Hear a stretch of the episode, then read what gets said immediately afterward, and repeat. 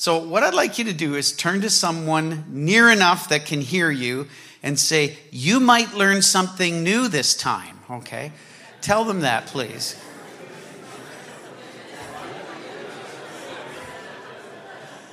All right, it's possible. It's possible. You might learn something new. And that's the goal. And you know, you know what? In preparing this series, and it's one of the bonuses, you'll hear preachers say this a lot. One of the bonuses of preparing it is I always learn something new. And I thought I knew this series. In fact, or this this uh, parable uh, from Matthew 13. It starts off with the parable of the sower, and it's so good just to be able to say it in English and not wait for a translator.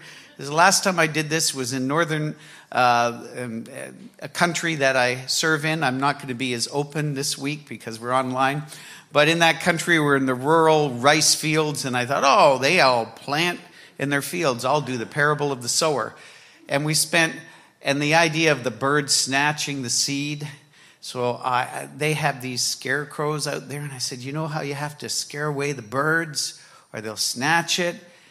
And it took us seven minutes to get that phrase out because what I didn't realize there was three dialects. It was double translation, and there was three words for scarecrow, and they were arguing over which one was the best one to use. That's some of the challenges of just trying to bring the Bible in another culture, in another language. So uh, I don't know if there's a Leamington accent or not, but I'm sure we'll not have any of those hurdles today. Let's just have a little prayer. Jesus, help us to learn something new. Open our hearts to be fresh because we would never be so arrogant to think we have digested everything that's in these simple word pictures. We know there's hidden treasures. If you agree with that, you're allowed to say amen. Oh, that was good. Amen. Um, you, I've told you this before. You know, you know the bonus of saying amen? You see, I'm actually, I've actually served in the Pentecostal church, so and I've done a lot of preaching in Africa and Caribbean, and there they preach the sermon with you. You know, I mean, I've been preaching. Some guys like stand up. That's it. You just keep it up.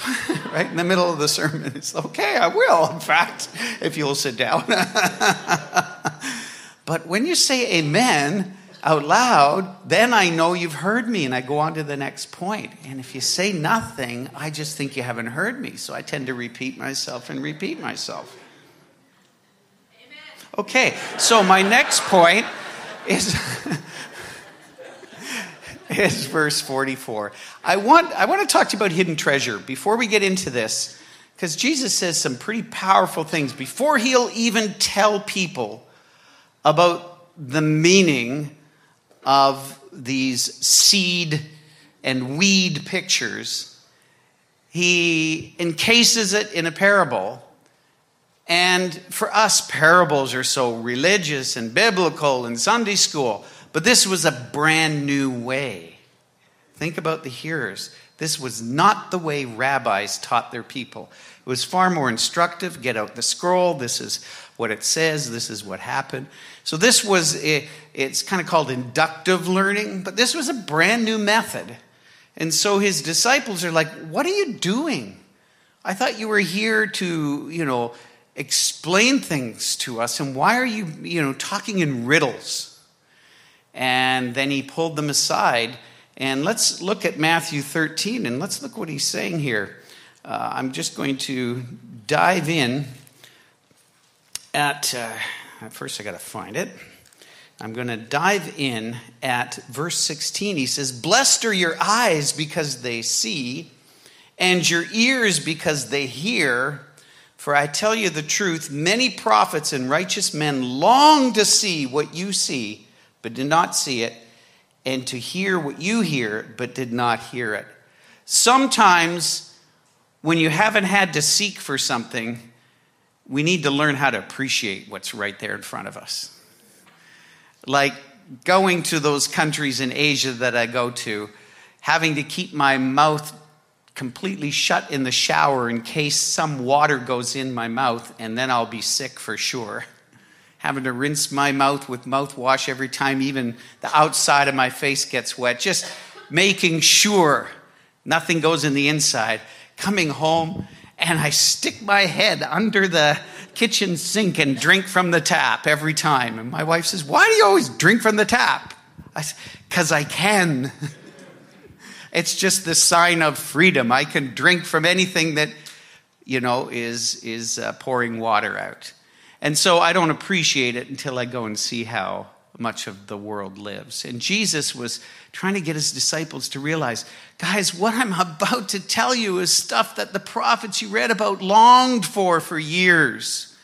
They knew there was something more and they, they, they weren't allowed to know and they longed for it. So I just want you to appreciate it. So let's talk about hidden treasure because, in fact, he uh, Jesus talks about the kingdom being like hidden treasure, where a man finds it in a field and then covers it up and buys the whole field. So, this idea of hidden treasure, as opposed to something right out there in front of you, it's like it, it, it's, it's very human, isn't it, to want to seek that. Now, if I was to tell you the name Forrest Fenn, would anybody know Forrest Fenn, F E N N, just died uh, during COVID in 2020. Maybe not, but for a lot of people, especially on the internet, he's a well known person. He died in his 80s, I believe, upper 80s. He was a retired fighter pilot in the US Army and then became an art dealer. He retired in the 80s. And none of that is important or why he's famous. But why he's famous is because he got cancer in the 80s and thought he was going to die. So he thought, what do I want to leave behind? So he put everything in a treasure box and hid it in the Rocky Mountains. But in the box, he happened to put a million dollars worth of gold, just so people would want to look for it. So he hid over a million dollars in a treasure chest, put it in the Rocky Mountains somewhere, and wrote a poem and in the poem were the hints to where it was. Now, at some point, he made it easier by saying it's somewhere in Montana, Wyoming, or New Mexico. that narrows it down.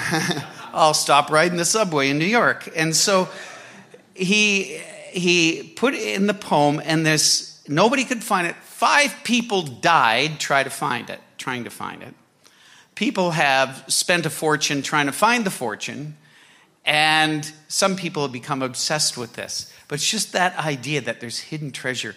What is there? I know it's valuable, but what else is there? So, a young man in his early 30s found it uh, a few years ago and um, wouldn't tell anyone where he found it because that was part of the thing. But he said the, the way he found it was not so much answering riddles but meeting, he had gone to meet the, uh, the man who had hidden the treasure and got to know him. And he said, Now I know how he thinks and what's important to him and where he would likely do that. Once he understood the person, then the poem made sense. And he found it. And now we want a happy ending, but now there's like 10 lawsuits because people said, You stole the riddle from me and it's my treasure. Ah, oh, don't you love the US? There's a lawsuit for everything that happens. And uh, so, that idea of hidden treasure, Jesus literally, and I'm going to read it for you, in verse 44, he says, The kingdom of heaven is like, uh, sorry, next page. The kingdom of heaven is like a treasure hidden in a field. When a man found it, he hid it again, and then in his joy went and sold all he had and bought that field. Again, the kingdom of heaven is like a merchant looking for fine pearls. When he found one of great value, he went away and sold everything he had and bought it. I know a little bit about pearls because I've sold tens of thousands of dollars worth of pearls that I have brought back from the countries that I serve and brought them here and sold them much below market value uh, and 100% of the profits went to missions and to help the poor. So I have inspected pearls and learned a little bit about what makes a pearl valuable and what doesn't. And of course, the pearls that come from oysters when you dive are much more valuable if they're round and all of that. It makes a difference. Some are cheap, some are very expensive. But Jesus saying there's certain kinds of people who see something and understand its value, and they're willing to give up a lot to get it. Now, I hope I'm getting you a little hungry for the Word of God today. Because Jesus says to his disciples, I'm sharing with you something that's been hidden. Now, if you go to, you don't have to go there, but Colossians 1 26 says that the mysteries that Paul is preaching were hidden by God for ages and generations. Generations means human history, ages means time before there were even people. For ages and generations, God kept a secret. And at the right time, Christ came and died for the ungodly. That's you and me, by the way. And then the mystery that is now made known, Paul says, through the saints. He says, I'm a steward of this. And he says, I yearn with all the energies that so powerfully works in me to bring everyone to maturity because I'm a steward of this precious, precious secret and this mystery of the gospel.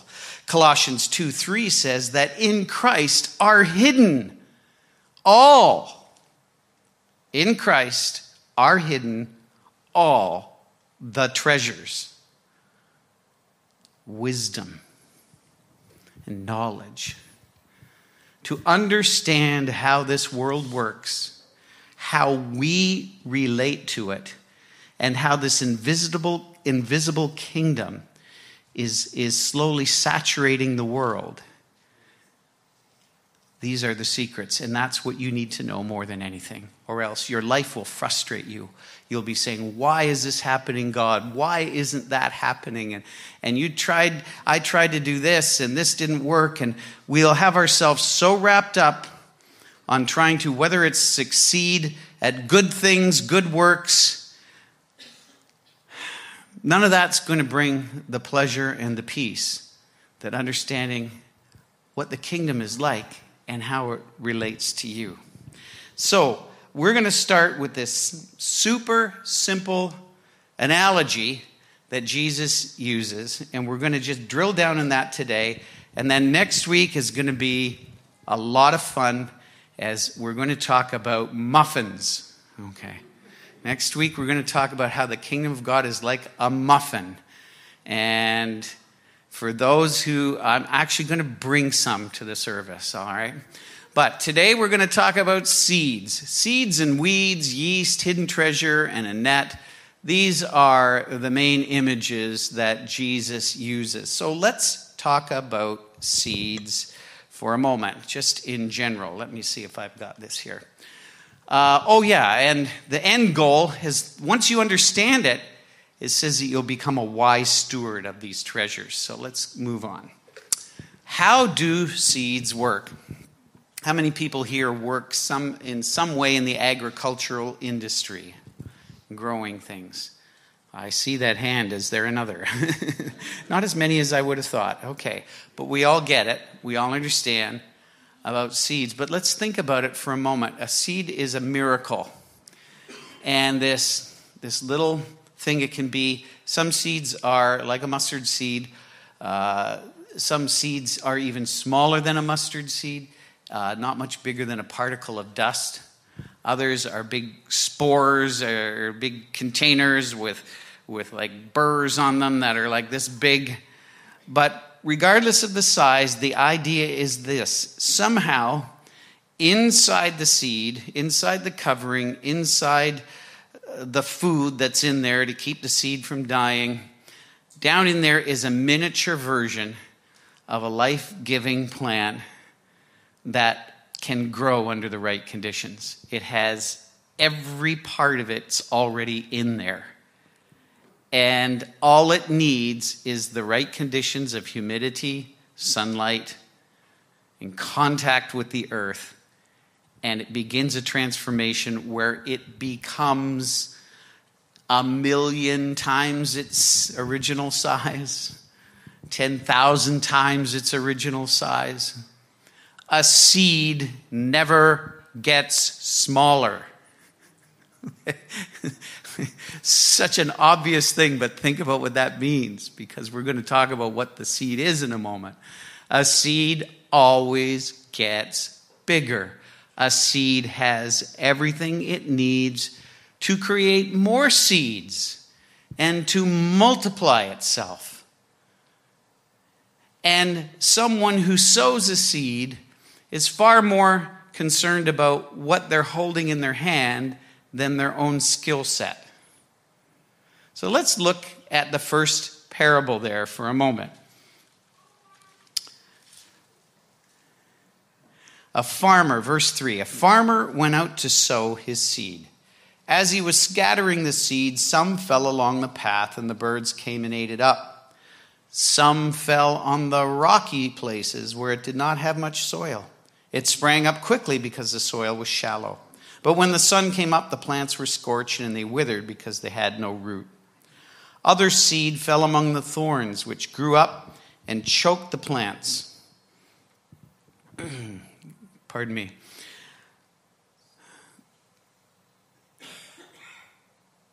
Still, other seed fell on good soil, where it produced a crop, a hundred, a sixty, a hundred, sixty, or thirty times what was sown. He who has ears, let him hear. Don't you love that? He who has ears, let him hear. So the seed we, we know the, the meaning of this parable because that is uh, in verse 18 to 23. And it says, The seed is the message of the kingdom. The seed is the message of the kingdom. The message of the kingdom. We would call it the gospel but Jesus was very specific. He preached the gospel of the kingdom. The gospel sometimes has been reduced to this little phrase, you know, Jesus died on a cross to pay the price for your sins and mine. Absolutely true. The, the, it's unique amongst all world religions.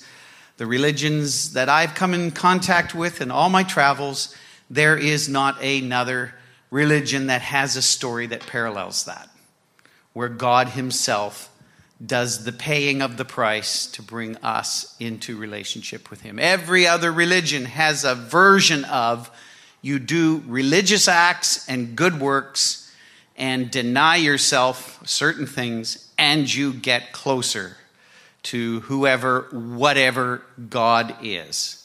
Every religion has that, and we have almost the opposite. I mean, we do those things, but not to get there. We do that to become closer, but He is the one who's crossed the bridge, come over to us. And that, that's fantastic. And sometimes it becomes so normal that we yawn when we hear that, oh, here we go again. But it's sometimes good to be outside our culture and outside a churched area and see how phenomenal that seed is in its power. And this is what Jesus was saying. He was saying that uh, uh, he was saying that this uh, this gospel, this message, is something so important by its nature so precious in its meaning, so powerful in its effect, that it's like a hidden treasure. And it's worth selling all to know it. To know that. But not just to know that Jesus did that, because he's talking about the kingdom. What do, did Jesus mean when he said the kingdom of heaven? Well, a kingdom is everywhere a king rules. There has to be a king, there has to be a territory, and there has to be subjects, or else you don't have a kingdom. And so Jesus is talking about the eventual, inevitable rule by himself over the entire earth. Now, there'll be a new heavens and a new earth, and he will reign. If you go back to Isaiah and the other prophecies, it says, like the rock cut out without human hands, begun, begins to rule over the nations. He will literally rule over the nations with his scepter of righteousness. And many of us, some who are sitting in this room, will have privileged positions in that rulership. Uh, we will all be part of the kingdom, but when the gifts are given out and when the rewards are revealed and when everything is balanced, the books are balanced and the suffering is taken away and the hidden works are revealed and the sin is wiped out, the whole thing's going to have a big reshuffle and we're going to be so surprised at who has positions of authority and influence. I think we're going to be very surprised. But that's the kingdom and it's over there far away in our minds. But Jesus' idea was this the kingdom is actually infiltrating the earth. We're not just waiting for a rescue event. Uh, we used to call it, I don't know, you know, how many folks here know the term rapture, but the idea that the church is going to go up and be in heaven. And uh, we've really loved the pre tribulation rapture theology because that gets us out of here. There's some that believe in the post uh, uh, tribulation rapture, and there's some that believe in the mid tribulation rapture. All I know is this: is uh, I can just imagine there's three of them, and Jesus comes and says, "Hello, everyone. This is the pre-tribulation rapture. All aboard for everyone who's believed in a pre-trib. I'll be back in three and a half years to get those who believe in a mid-trib." I believe all the post-trib would change your theology right away. Don't know, but I know when he comes, I'm going. When he comes, I'm going. My concern is back when I was a young adult, there was so much emphasis upon this. And I read all the books, starting with the late great Planet Earth. And there's a lot of truth in it, but there's something in that that really appeals to us. It's a beam me up, Scotty idea. You know, I'm on this crazy planet and if I get in trouble, beam me up, Scotty, back up to the ship, the mothership. And that's not what Jesus was preaching. He said, when you pray, you should pray with authority and say, Your kingdom come. Not me go, kingdom come is the emphasis. And so Jesus is saying, Till I come back, I've given you authority based on the purchase price of the cross where you can bring the rule and the reign of Jesus into other lives. Sick bodies can be healed. You know that still happens today? Doesn't happen every time. And people are afraid to pray for the sick because they don't get healed every time. I'm saying, well, do you stop sharing the gospel because they might not become a Christian? We share in the hopes that today or next time they will. We pray in the belief that God can and that He wants to, and we don't let that stop us. And so He said, Heal the sick, raise the dead, cleanse the lepers, uh, cast out demons. Wow, just like your regular church service. Maybe not.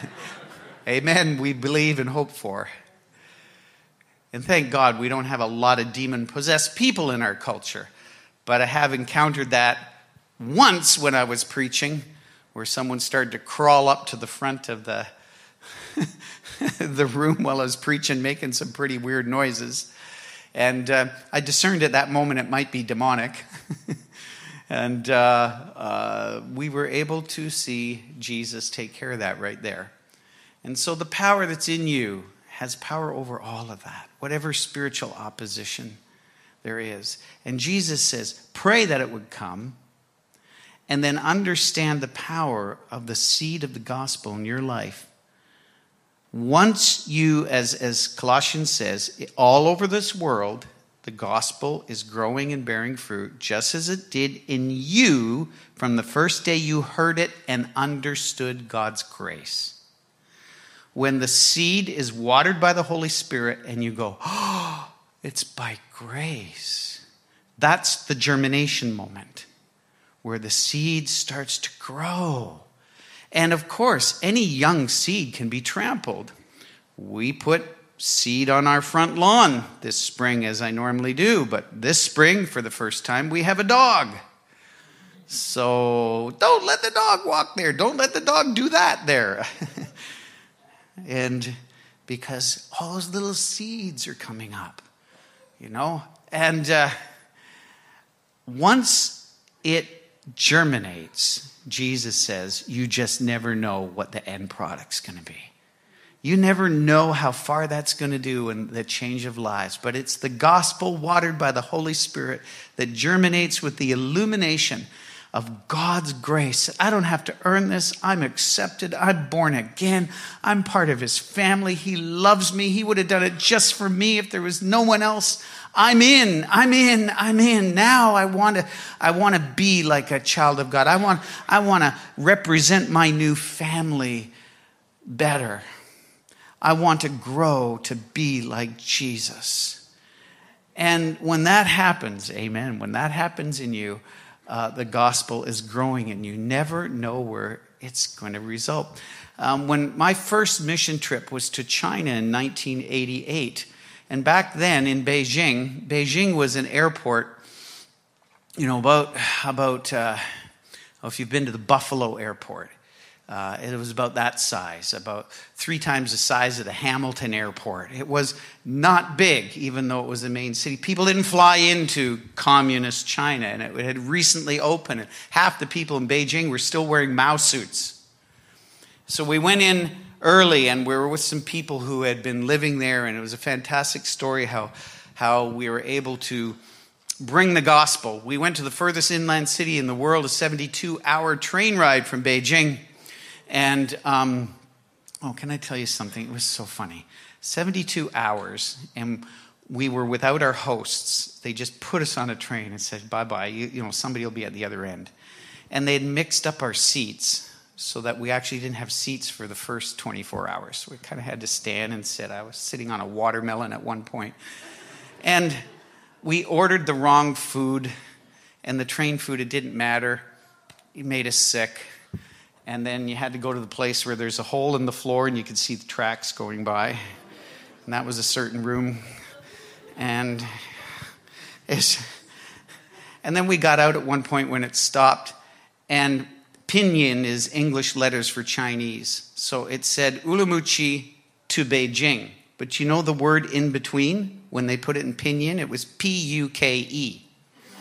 So I had my, looking terrible with my my, you know, hadn't washed or showered, been sick, standing in front of it, and it said, Urumqi Puke Beijing. And I said, there was my trip right there in a picture. So that's not even my point, but I couldn't, couldn't resist. Don't get to tell that story often.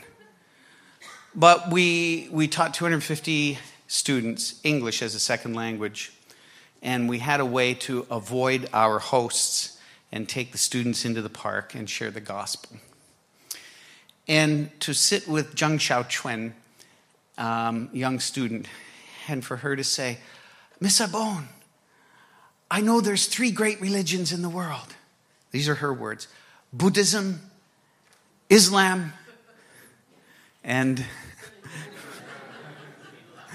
from the kingdom of darkness to light. That's my story. And Christianity. Miss Abon, tell me the difference. I mean, this is the first time I visited with this person. Hungry. Tell me the difference. Two hours later, she looks at me and she goes, Ah, now I understand. And I thought, I'm literally on the other side of the earth with this young uh, student who had good English, and I'm the first one to put that seed in her hand. And she just took it and said, Now I know. I've always wanted to know. And to see someone value it to that extent, I'll never forget it. That was 1988.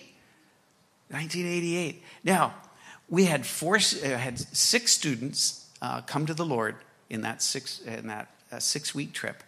We had four of four or five of them get baptized in the bathtub secretly, and 27 years later, I got an email Hi, this is Scarlett, her English name. They all took on English names as well as their Chinese name.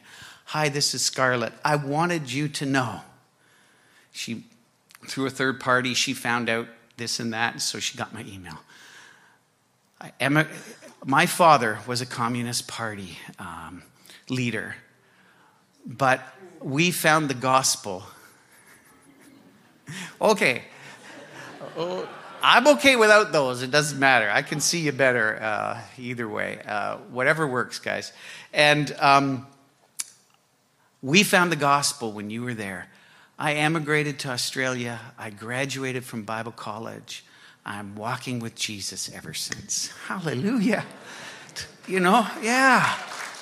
And you just go, wow, you put a seed in somebody's hand and it's snatched out the next moment, and they never really understand. I've been working with my next door neighbor who's mad at God because he has had some tragedies. I've been working with him for 14 years. And you know, one day I was home on a Sunday and he knows I'm a priest because that's all he knows. He knows you're a priest. He's from another country and he has some Catholicism. And he looked at me one day, he says, How come you're home on Sunday? You should be out priesting. I said, Sorry, I'm not priesting today. How about I do some priesting with you? Then he was caught. So, but I've been trying to sow the gospel in there for years and with limited effect. There, are, there was a moment where it sprang up like the rocky soil, but he's rejected it since. But I, I'm not giving up. I'm not giving up. He put them beside me for some reason, and I'm still going to work at it. But then to see someone grab it for the first time and have a changed life. I told you this last week. There have been two or three people that I know in the country I work where the first time they read the Gospel of John, they don't even get through and they say, This is it, I want it. And their lives are never the same. I think it's fantastic. And I, I'm really, my goal today is just that we would all leave here with a fresh reverence, excitement, and awe at the power of this message when it gets into the soil of a human heart and gets watered by the presence and the Spirit of God, it can change. It can break the cycle of addiction. It can break generational family patterns. It can turn your thinking around. It can, it can cure depression. I know some sources of depression are physical, but sometimes it's a, it's a spiritual thing. It can bring changes in your life that nothing else can. It brings the rule and the reign of Jesus. Some little thing that was invisible becomes visible and fruit bearing and attractive to other people. Oh, I'm preaching myself happy here today. I want you to know that reaping always follows sowing. There is no farmer that laments in October that the field is bare if he failed to sow in the spring.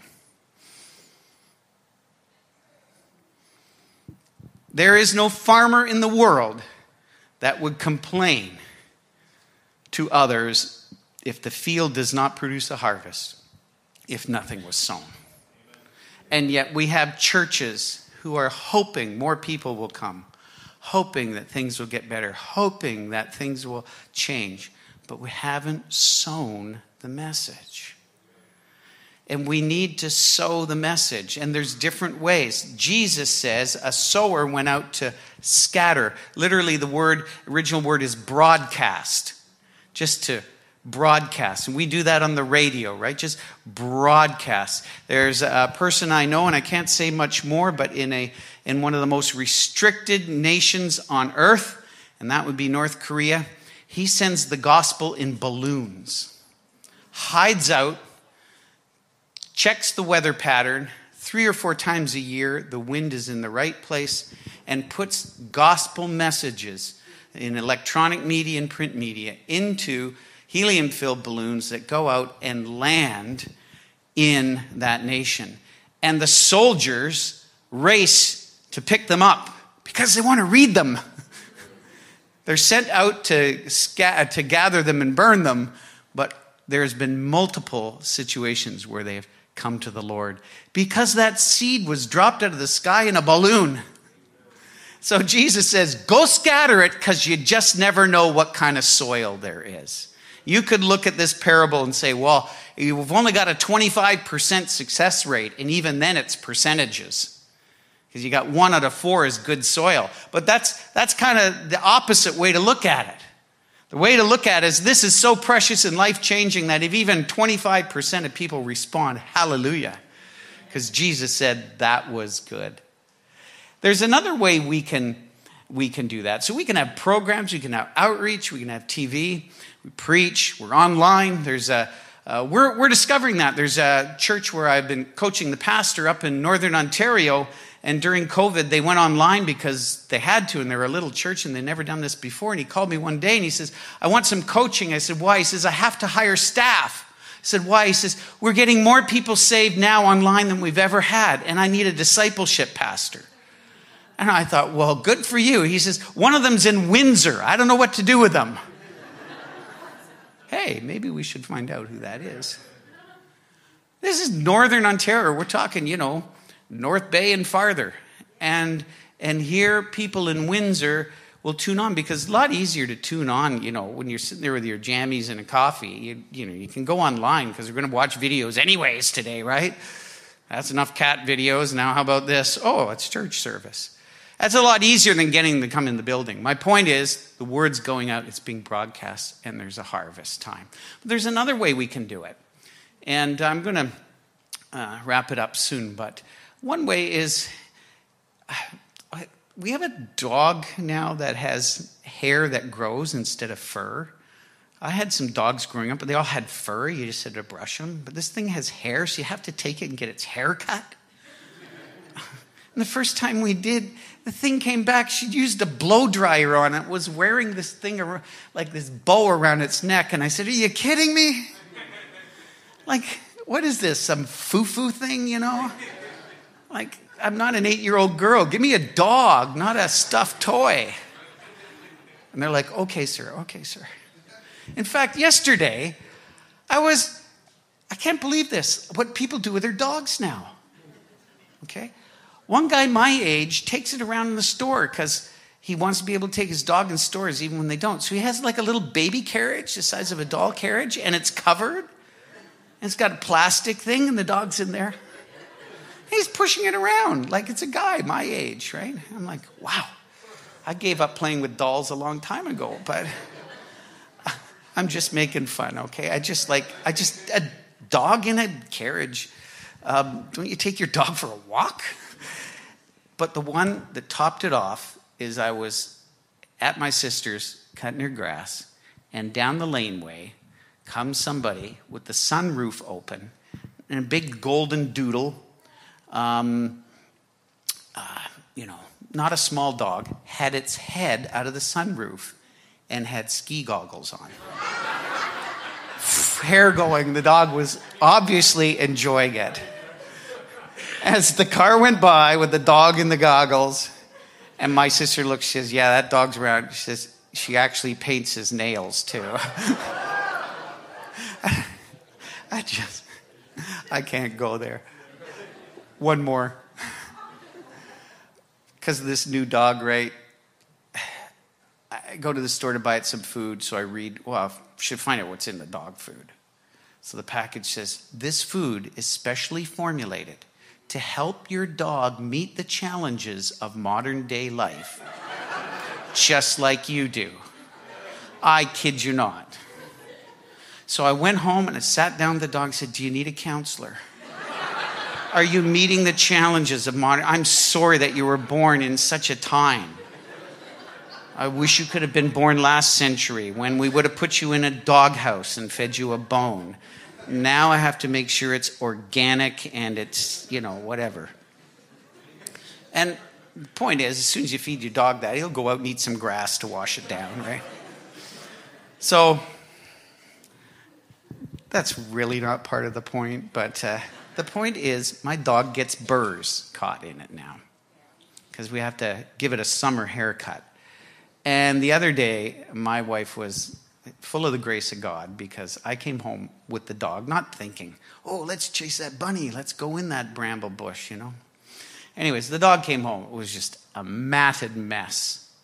But the reason is those seeds are designed to be sticky. And that's how they get around. And that's how they go from place to place. And, and the seed that you carry can be sticky in a good way. So my son uh, works in the film industry, and he had to uh, he had a job assignment where he had to follow someone around with a camera, and they went over like four states in the U.S.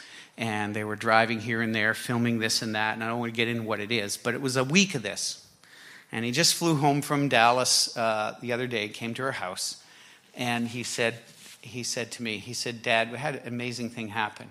He said, in the last day, one of the guys said to me, he said, You're the best advertisement for a Christian. He says, I'm reconsidering now.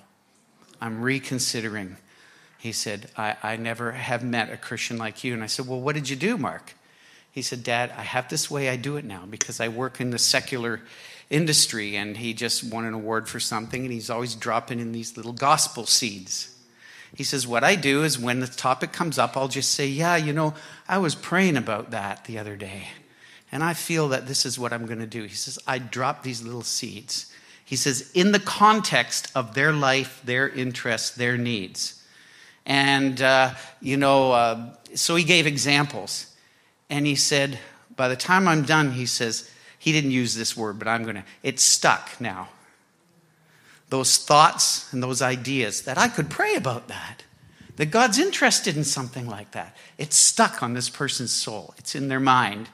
And who knows when that's going to bear fruit? Who knows when that's going to bear fruit? So instead of rubbing somebody's fur the wrong way, just stick them with a gospel burr, okay? Let's plant the seed that God's given us. I'd like the uh, worship team to come back up. We're going to have lots of time to, to develop this theme. Next week, to talk about the kingdom of heaven is like a muffin. It's my paraphrase. You'll see why. Imagine being a farmer and having a silo full of clean seed and never taking it out. And then 10 years later wondering why God hasn't provided. Be ridiculous. You know that even in the sowing of the seed, Matthew 6:33, seek ye first the kingdom and his righteousness and these things will be added. There's a beautiful personal benefit to all of this as we prioritize distributing this wonderful message that God has given us, this hidden treasure as we prioritize that, somehow God arranges it through the people we meet and the things we do. We get a blessing back, even sometimes very physical. It's really remarkable how, how that blessing returns in various forms. Because God is not mocked. Whatever a person sows, that also shall he reap. It says in Galatians uh, 6 7, I think. Now, that's a bit of a twist on that, on the actual meaning there, but it applies in the sense that as we prioritize sowing, it's God that gives the increase. Don't worry about the immediate result. No one that sows physical seed puts it in the backyard. It's like my wife yesterday did the uh, did the uh, spring uh, vegetables. You know, I'm going to go home there today and go, "Come on, come on. Come on, guys, that was a lot of work. Come on, get going, get up. Give me some tomatoes, give me some beans. You know, exhortation uh, doesn't, doesn't do it. What happens is supernatural power that God's put in that seed just by coming in contact with humidity and sunlight and soil, just something happens. As one of the other parables says, and it grows all by itself. There's supernatural power that's encased in that message. Literally, the nature and the spiritual DNA of the kingdom. And everyone deserves to have that. Everyone deserves to know. And that's what keeps me going. Because everyone, everyone deserves to know. And I want you to stand with me now and let's just close our eyes for a moment. You don't have to do this, but you can hold out your hands in a receiving posture if you want. I never want anyone to feel forced that you're, you're told, do this, do that. But there's just something about the physical, getting our the physical posture of our bodies lined up with what we're saying to God. Sometimes we kneel to pray. Sometimes we clasp our hands, and it's it's really a just bringing our body into alignment with what our soul is saying or what our mind is saying. And right now we're saying, Lord, our hands are open, our hearts are open. Would you place again within our hands the gospel seed, the message of the kingdom that there's help and hope? Father, forgive me, Terry Bone, forgive me for being afraid to pray for people sometimes because there might not be the right result. Forgive me for, for dishonoring the power that you've placed in the message. Forgive me for that, Lord. Help me to remember it's your job to grow it, it's your job to change, it's your job to bring results. But you've given me the seed to scatter. Help me to be a sower. Your word says you give bread, you give food to the sower, not the saver, the sower. Help me to spread the love and the message of the gospel. So, Lord, I just ask that you deliver all of us from fear, the fear of embarrassment, and that you give us a passion and remind us how much it honors you. And finally, we recall those words where you've said, Lord, if we are ashamed of you in front of men, you'll be ashamed of us in front of the Father. But if we speak of you in front of people, you will actually talk to the Father about us. And so, Lord, we see how important it is that we, as your representatives, open our mouths to tell the word. Give us that boldness and fill us with your spirit. In Jesus' name, amen. Amen. I'm going to hand it over to the, the worship team. Um, do you want them to stay standing or seated? Standing is good. Standing's good. Okay, now we got